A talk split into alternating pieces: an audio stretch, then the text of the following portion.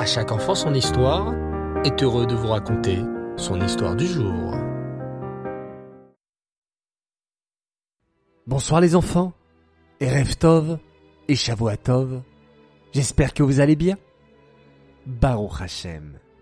Ce soir, j'aimerais vous parler cette fois non pas d'un tzaddik, mais d'une immense tzadékette, la rabbinite Chayamushka. Ce prénom te dit quelque chose? Tu as sûrement une sœur ou une cousine ou bien des amis qui portent ce prénom? Eh oui, car le prénom Chayamushka est un prénom bien spécial. La rabbinite Chayamushka est la femme du rabbi de Lubavitch.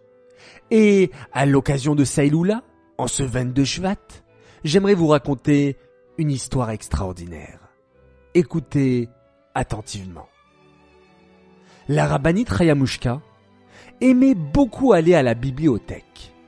Bien souvent, la rabbinite Chayamushka allait dans une bibliothèque qui se trouvait dans un quartier de New York, plus exactement à Manhattan. Un jour, alors que la rabbinite Chayamushka présentait sa carte de bibliothèque, la bibliothécaire remarqua son nom et s'exclama. Vous êtes Madame Schnerson, je vois. Êtes-vous de la famille du rabbi de Lubavitch? La rabbinite Chayamushka répondit poliment. Oui. Mais comment le rabbi est-il de votre famille? C'est votre frère? Votre papa? La rabbinite Chayamushka, qui était très discrète, répondit. Le rabbi de Lubavitch est mon mari. En entendant cela, la bibliothécaire se mit alors à se plaindre du rabbi. Elle expliqua à la rabbinite Chayamushka. Je suis mariée depuis plusieurs années et je n'ai toujours pas d'enfant.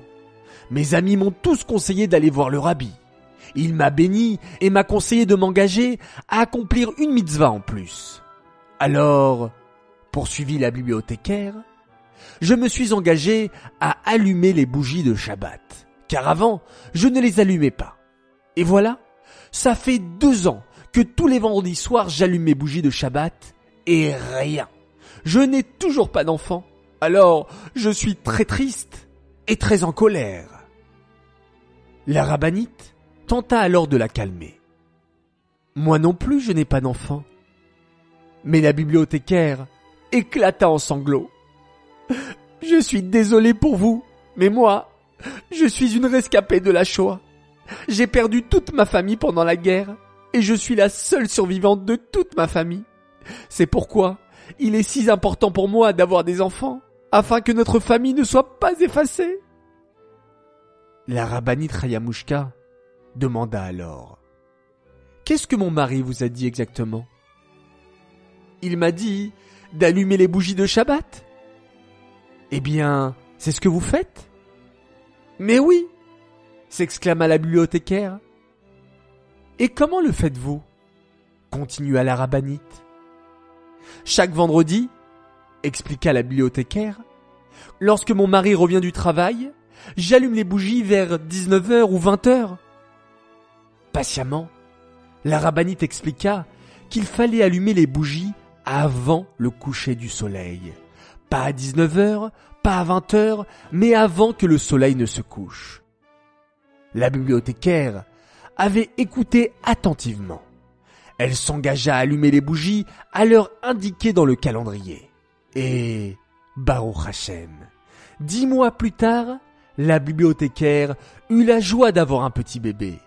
Elle remercia la rabbinite avec beaucoup d'émotion et lui rendit même visite plusieurs fois. Voilà les enfants, une merveilleuse histoire sur la rabbinite Chayamushka.